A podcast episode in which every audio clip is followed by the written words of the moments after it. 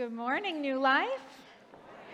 My name is Sharon Swift. I'm the pastor of Connections and Equipping here at New Life. And uh, so glad to be with you here today. So excited to continue this series uh, on the promises of God. Um, last week, Pastor Rich kicked us off on this series and was starting to talk about these promises, these commitments that God has made to us out of His love.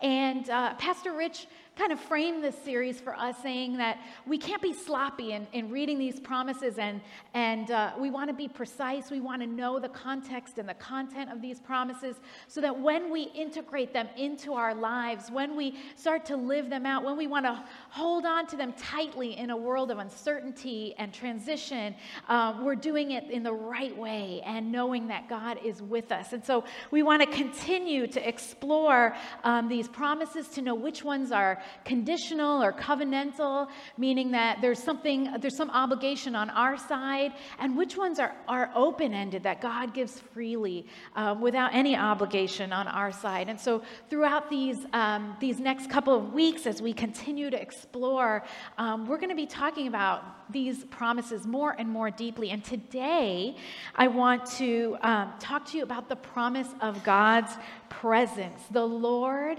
is with you. The Lord is with you. His presence goes with you. And what better way to dive into God's presence than to look at a, a, section of Scripture that is so familiar? It's one of the most famous passages of Scripture that's captivated people for millennia uh, Psalm 23, which we just uh, sang, a song based on this psalm. Um, and so I want to read this for you today before we dive in. Psalm 23, I'm going to read it in its entirety. Hear God's word The Lord is my shepherd, I shall not want. He makes me lie down in green pastures, He leads me beside still waters. He restores my soul. He leads me in right paths for his name's sake. Even though I walk through the darkest valley, I fear no evil, for you are with me. Your rod and your staff, they comfort me. You prepare a table before me in the presence of my enemies. You anoint my head with oil. My cup overflows. Surely goodness and mercy shall follow me all the days of my life, and I shall dwell in the house of the Lord my whole life long. Let's take a moment to pray. Lord, thank you for your word that you have preserved it these thousands of years for us today, that it still speaks, even though the world has changed so much you have so much to say to us through your word, even still. Spirit, speak to us today. Transform us, encourage us, shape us, strengthen us. It's in Jesus' name we ask these things. Amen. Amen. The Lord is with us. And when you hear this, you know, it might sound trite, like something you could just dismiss, like, yeah, I know God's everywhere, He's all around, so of course He's with me. His presence is just everywhere.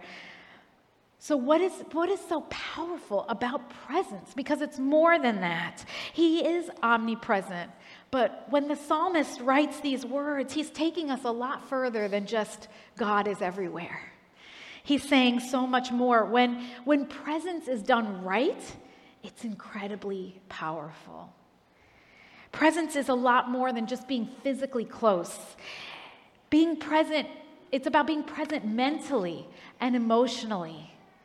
Let me say that again. Presence is about more than being physically close, it's about being present mentally and emotionally. Even in our daily lives, we feel this distinction, don't we? We might be in a conversation with someone and they're looking at their phone in between and at their watch, and we know they're not really 100% present with us. They're distracted. Or maybe it's not just our devices that have done this to us. Maybe this is just who we are. Our overscheduling can do this to us, our busyness of our daily lives. The other day, um, we took our daughters to the orthodontist. This is now our, you know, monthly pilgrimage um, to get their braces adjusted. And uh, in particular, there's this one um, receptionist that's there that seems completely disinterested in our existence when we're there. Um, she's supposed to, you know, take our payment um, and she's supposed to schedule our next appointment. But I honestly get the impression uh, most of the time that she wishes we would just kind of walk in, go see the doctor, and walk out and not say anything to her.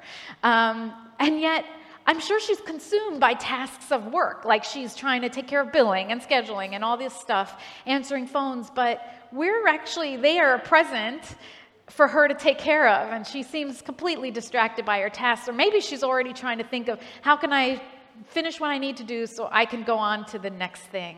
She's not really there. She's physically close to us, she's proximate, she's in the room with us, but she's not mentally or emotionally connected to us. She, she's indifferent to our presence. That is not how God's presence goes. He is not just um, physically around us, but half hearted or distant or distracted by something else. He's not doing something better or more important when we come to Him. He's not bothered by our existence, by our needs. God's, when God says He's present with us and His presence goes with us, that He is with us, it means that we can turn to Him all the time in prayer, in silence, in worship. And He is 100% available, 100% locked in with us. But it goes further than that, right? Presence means that we will also have the security of one another, right? It means presence means that we won't face the future and the uncertainties that go with that alone.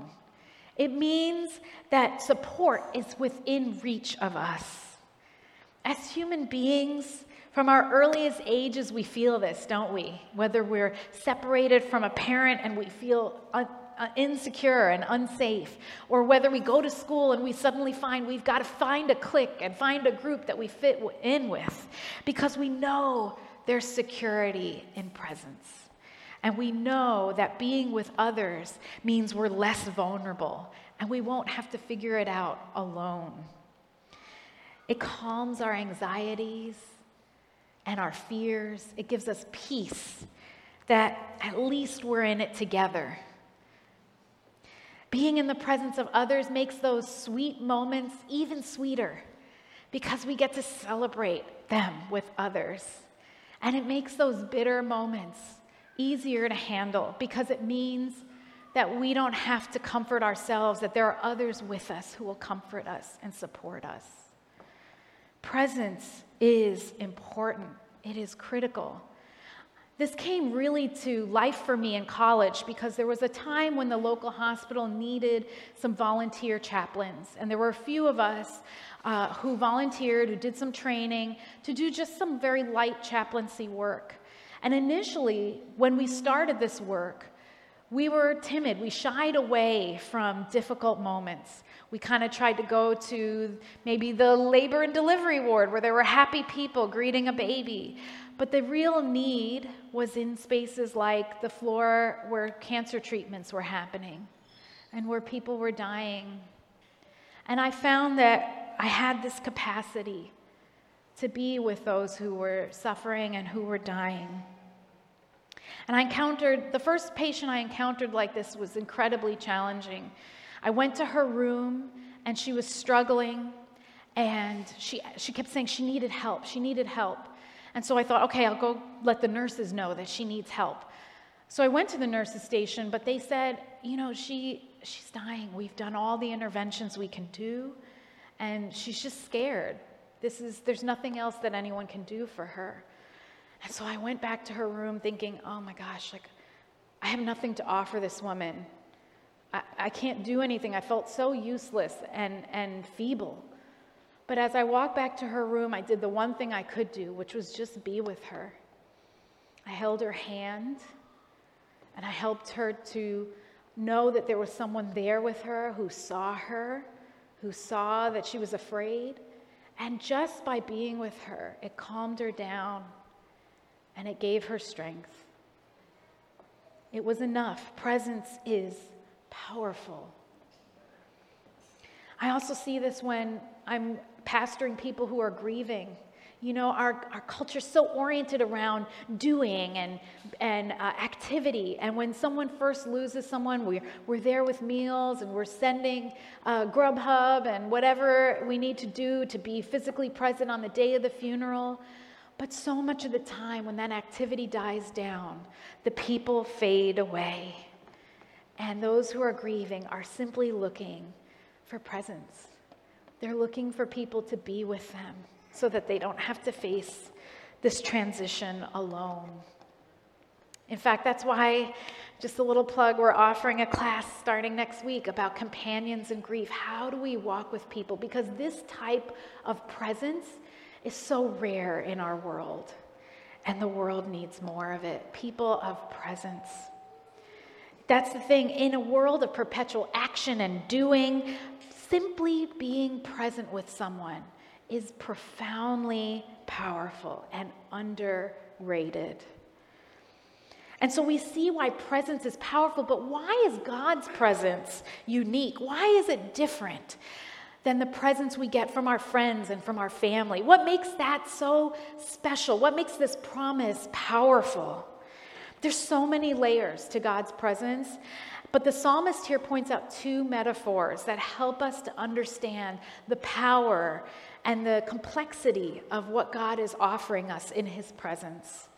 And the first one is the most obvious one. It's the one that we all go to. It's God as our shepherd. These first four verses very clearly show that God is the shepherd and we are the sheep.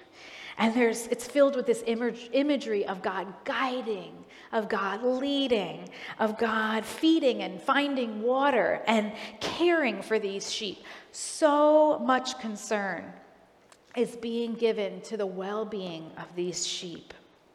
They're not He's not just looking for them to be alive, he's looking for them to thrive and to be well and safe. And so when we get to verse 4, we see the, the depth of this care. Even though I walk through the darkest valley, I fear no evil, for you are with me. Your rod and your staff, they comfort me.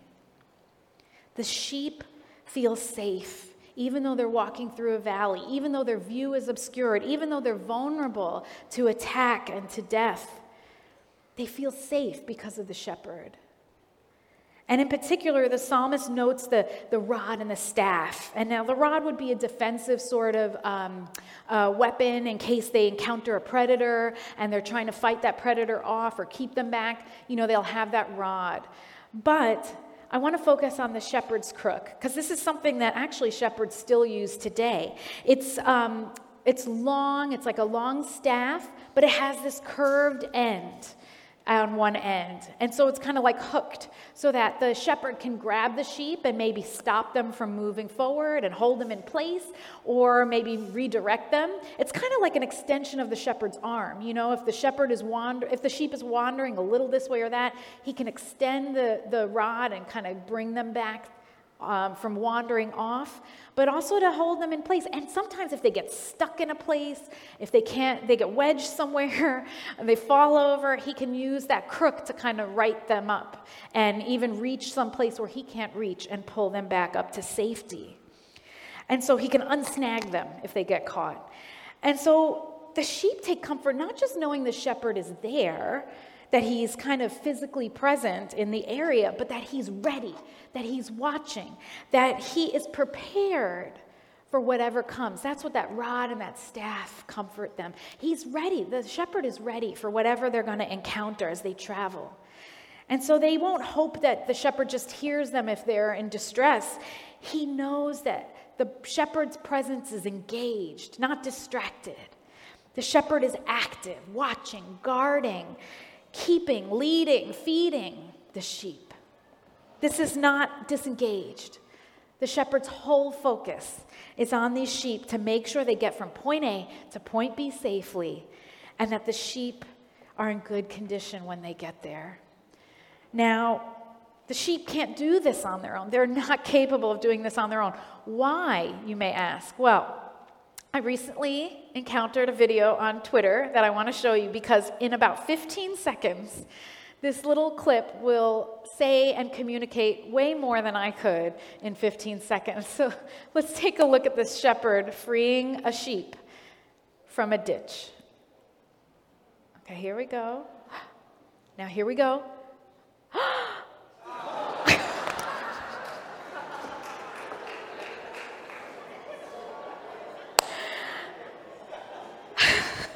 it just lot, doesn't it? Oh my gosh, I watched this video so many times. You guys have no idea. it never gets old, I promise you. Now, for those of you who might be visually impaired or listening to this on a podcast, um, it's a sheep stuck in a ditch, and the shepherd boy or the young man is pulling the sheep out by his leg, and then uh, the sheep gleefully, and this is this is what does it for me. The, the gleeful bouncing away is what does it for me every time, only to find three seconds later he is back in the ditch. Um, as joyfully as he leaps away, he is immediately stuck in the same circumstance. Uh, now, I gotta tell you, do you identify with the sheep? Because I do. I have no shame in admitting that I am this sheep many, many times. Um, and maybe you are too. I know it's funny and it's hilarious, and trust me, I've seen it so many times and it's still funny. But can you see moments in your life or even seasons of your life where you were literally doing this over and over, gleefully thinking you're free, you've conquered this thing, and whoop, you're back in the same ditch? See, even though the sheep have each other and they can rely on each other, they need the shepherd. They need someone who's completely different than them, with completely different abilities, with completely different strengths and perspective to keep them safe, to keep them on course, to keep them from harm.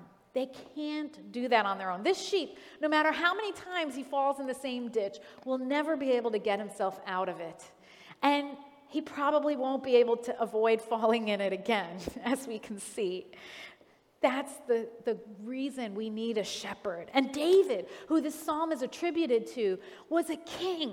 And and a shepherd. He was a shepherd before he became a king, and then he became a king as he's putting this in Israel's songbook. He identifies with the sheep in spite of how much power and control he has and authority he has. He sees himself as this sheep and God as his shepherd because he sees that he constantly needs God.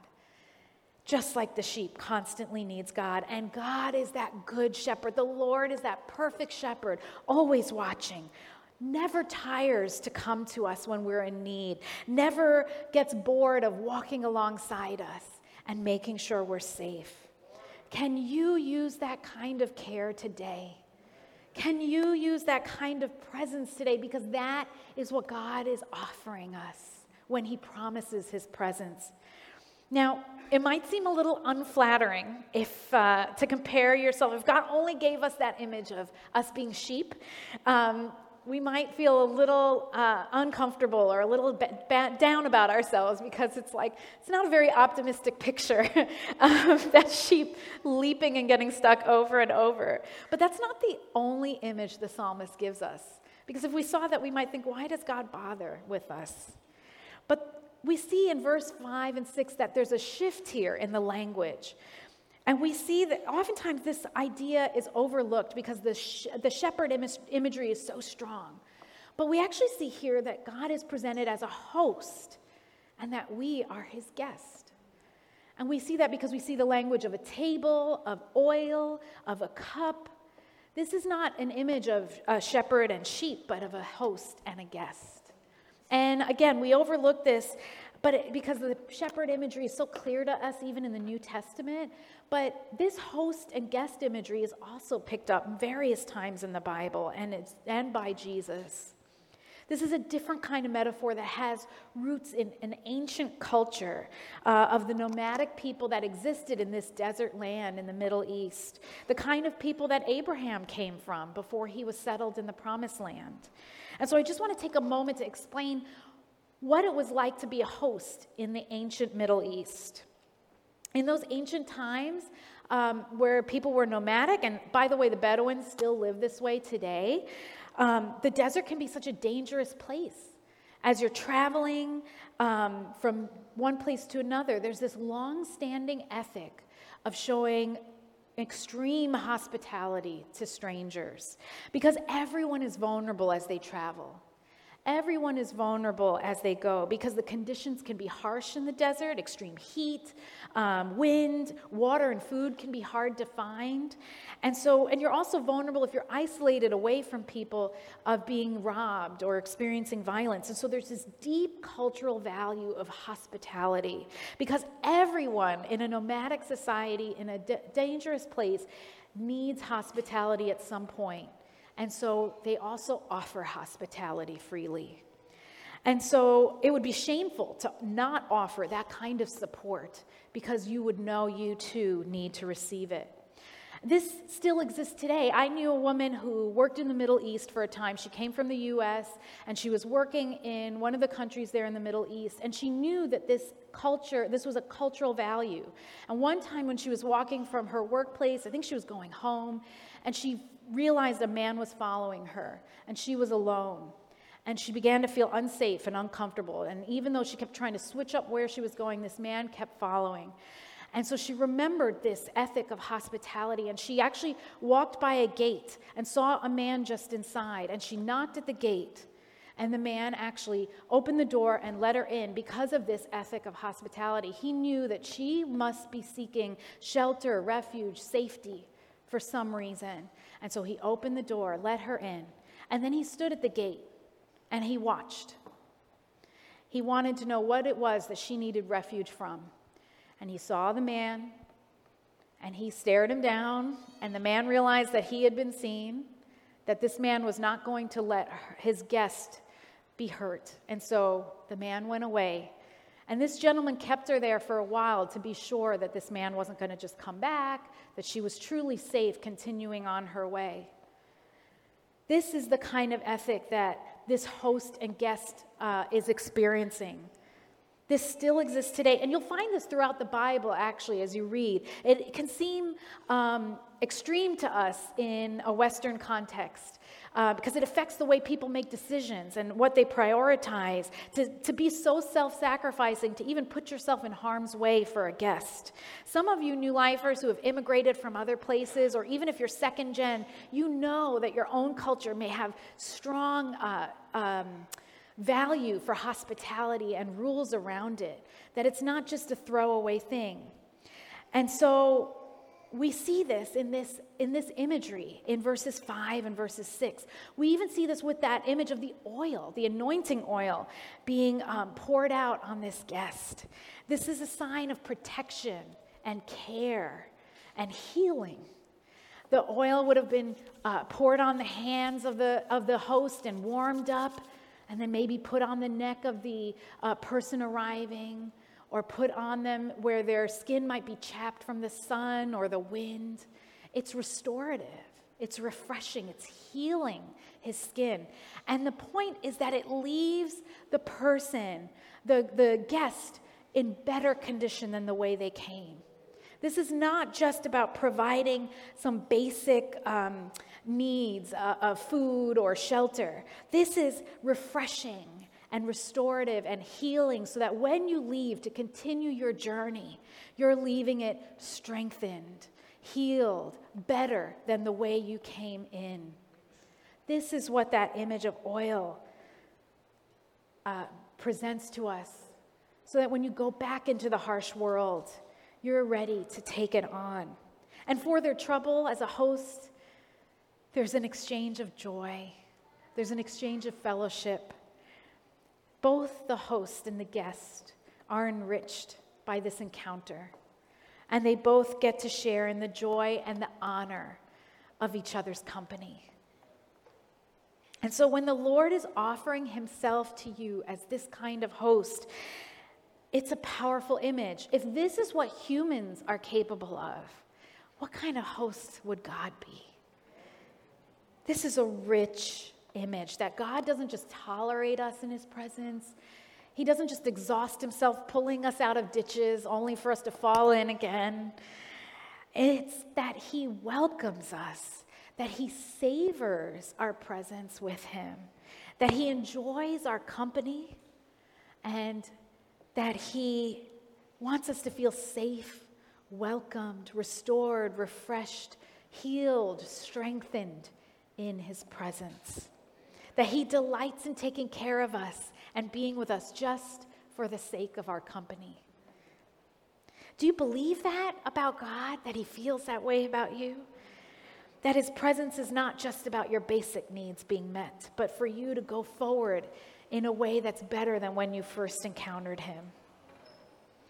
That when the journey for you is hard and lonely and the world is harsh, maybe especially when the journey is lonely and hard and the world is harsh, that God is beckoning for you to come in and be restored and be refreshed and be renewed to receive strength to continue this journey. You may have been wandering for a long time. Some of you have been away for a long time. Maybe you've never been a guest in God's house before now. Maybe you've been looking and wandering and looking for refuge somewhere, a safe place, somewhere that's a break from being tired and weary. Maybe you have been in God's presence and a guest in God's house before, but it's been a while. You've forgotten what's available to you there. You've been so tired doing it alone, and here is God today saying to you, Come. I don't care how long you've been away. I don't care how long you've been wandering in the desert. Come, be my guest. Let me take care of you. Let me put oil on you and heal you and restore you and renew you. Let me fill your cup to overflowing. Let me give you rest before you have to go back out into that harsh world again. He's saying, Come that's not just a one time offer. He's willing to offer this protection and care even when it costs him. And it did cost him, didn't it? It cost Jesus dearly. Let's look at actually that verse in verse 6, that word dwell, and we'll talk about just how much it cost Jesus. Because that word dwell, some scholars uh, would suggest that it might be better translated as return or come back. And so, this idea of I shall come back or I shall return to the house of the Lord my whole life long. That might be a better translation of that verb. And it makes sense because at this time when David is writing, there is no, um, there's only a, a tabernacle or, or eventually a temple where you go literally into God's house to be refreshed by his presence, to encounter his presence. And so he may be thinking about that, but Jesus changed that all, didn't he? It's not just about going into the temple. All throughout the Bible, God has been seeking and desires to be with us. From the garden, where he was directly with the man and the woman, until that partnership was broken by humans. And then ever since then, he's still looking all throughout the story of Scripture to reconnect with us, to be with us, to find ways to dwell among us. Whether it was the pillar of smoke by day and the pillar of fire by night, whether it's in the, temp- the tabernacle and then eventually the temple, whether it's in the still small voice, but ultimately culminating in Jesus. Jesus, the physical presence of God, the incarnation, comes to earth, fully God, fully man. And because of the sacrifice he makes on the cross, he makes the Holy Spirit available to us to permanently lead and guide us, to, to show us the way just as a shepherd would, and to heal and restore us and strengthen us and renew us for the journey, just as the host would. That same God is pursuing you now. Whether you're wandering in the desert today or whether you're looking for that place of respite, of refuge, He is offering that to you today. Some of you know my story that um, my mother was murdered, that my father is incarcerated, that I had to go through the indignity of a trial. I was orphaned at 17. I have a story of pain and suffering, and it's a unique one. There's not very many people in the world that have experienced what I have, thank God. But I'm sure some of you have experienced those moments as I did, where you felt alone, where you felt there was no one that understood your situation, that there was no one who totally gets it. There are things you can't even speak, and yet God knows them all. You might be surrounded by wonderful people as I did. I came to faith in that time and was surrounded by incredible people.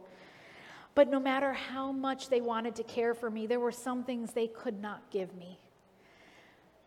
And there were times where I struggled to make it day to day and even hour to hour.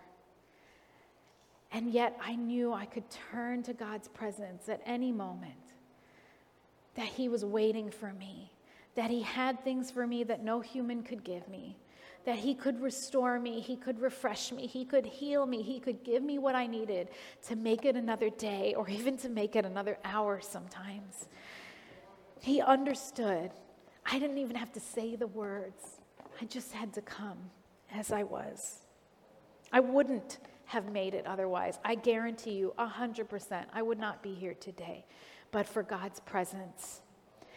And so I want to ask you today what do you need from God's presence today? The Lord is with you. What do you need from Him today? He longs to give you what he, you need in his presence, and so much is available to us there. In this season of transition and constant change, after we've already been through 16 months of constant transition and change, what is it that you need? From His presence today. We might take for granted that His presence is available to us, but let me remind you maybe you're experiencing pain from loss. You're still grieving people that we've lost in this pandemic. Maybe you've still lost someone. It seems like the world is starting to move on around us, but there are still so many people suffering and dying around the world. And maybe you need God's comfort and care. Maybe you're overwhelmed by the decisions that are ahead for you.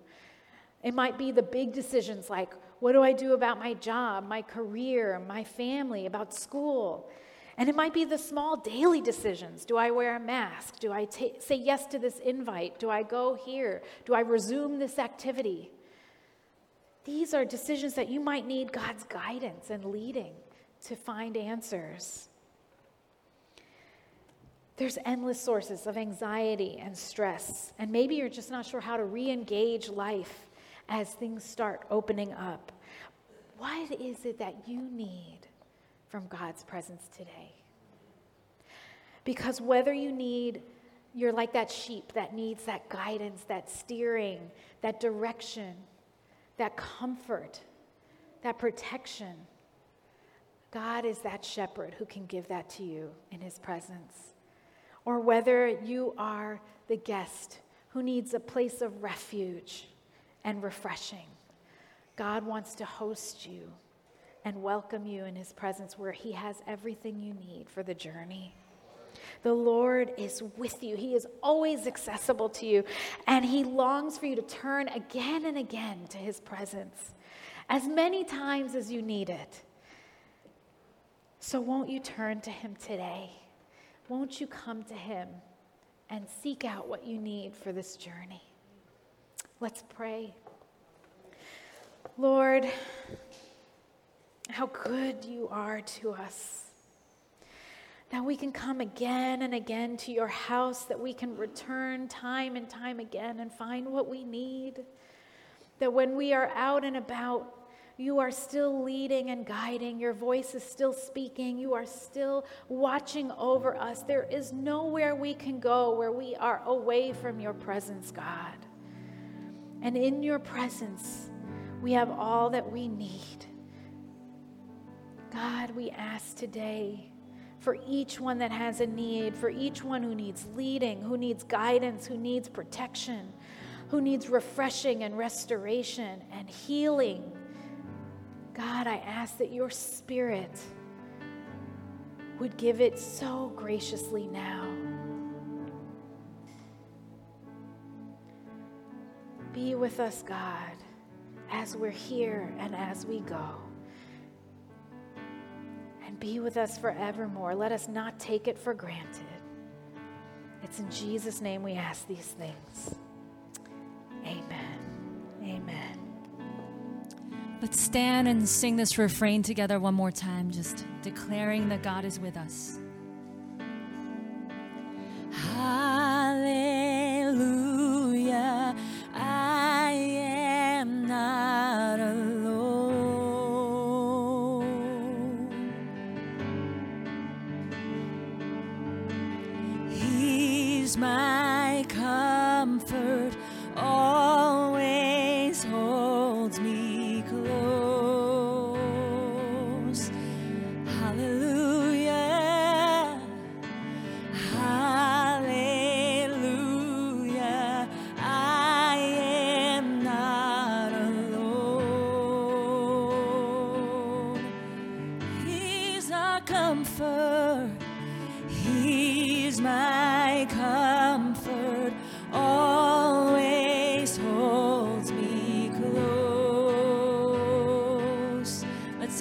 Not Alone.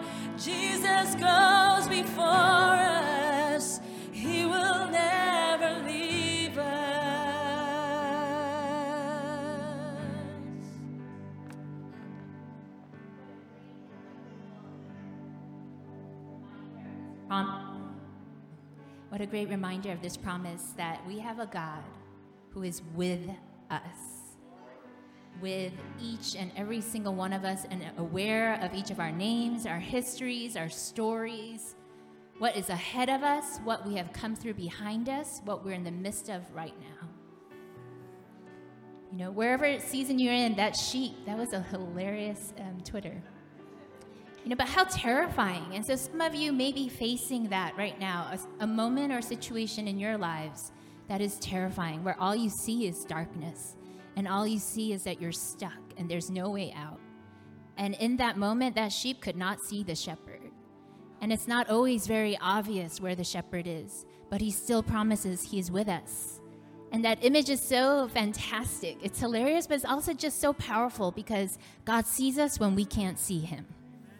So, wherever you are today, know that God sees you. I want to invite the prayer team to come to my left. And after service today, as we close out with the benediction, I invite you to come forward for prayer. If there's a need, if there's something you want to share, we are the church because we are a body. To follow Jesus is not an individual journey, we need one another. So, what a wonderful opportunity to come forward and to receive prayer from another brother or sister. And for those of you who are watching online, I invite you to join our sermon discussion following this service. I'll be facilitating that time today, and I would love to see you to just talk more about what does this mean? How do we go deeper with experiencing and trusting and leaning into the promise that God is with us? And for some of you, God has been watching over you, knocking, nudging, and you've seen it along the way, but maybe today is a day that you want to say yes. God, I want you in my life. I want your presence. I'm tired of doing this by myself. I know you love me so much. You gave your only son for me, and today is the day. If that's you today, I invite you to text yes to Jesus to the number on your screen and to the number right here. And at this time, as we close out our service, I invite you all to open your hands upwards to heaven in a posture of receiving. And we know that as believers, we can only give what we receive.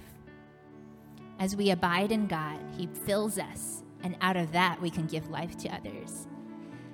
So, brothers and sisters, sons and daughters of the living God, may the Lord bless you and keep you. May His face shine upon you and be gracious to you. And may He turn His face towards you and give you peace in each and every circumstance that you're in. And may you walk out of this room knowing that the living God sees you when you can't see him. And he has a mighty arm that he is working on behalf of you and for the whole church. May the Lord bless you as you go forward in this Sunday. In Jesus' name, I bless you. Amen. Have a wonderful Sunday. Feel free, there'll be, Pastor Sharon will be out by the lobby. Um, there's our prayer team as well.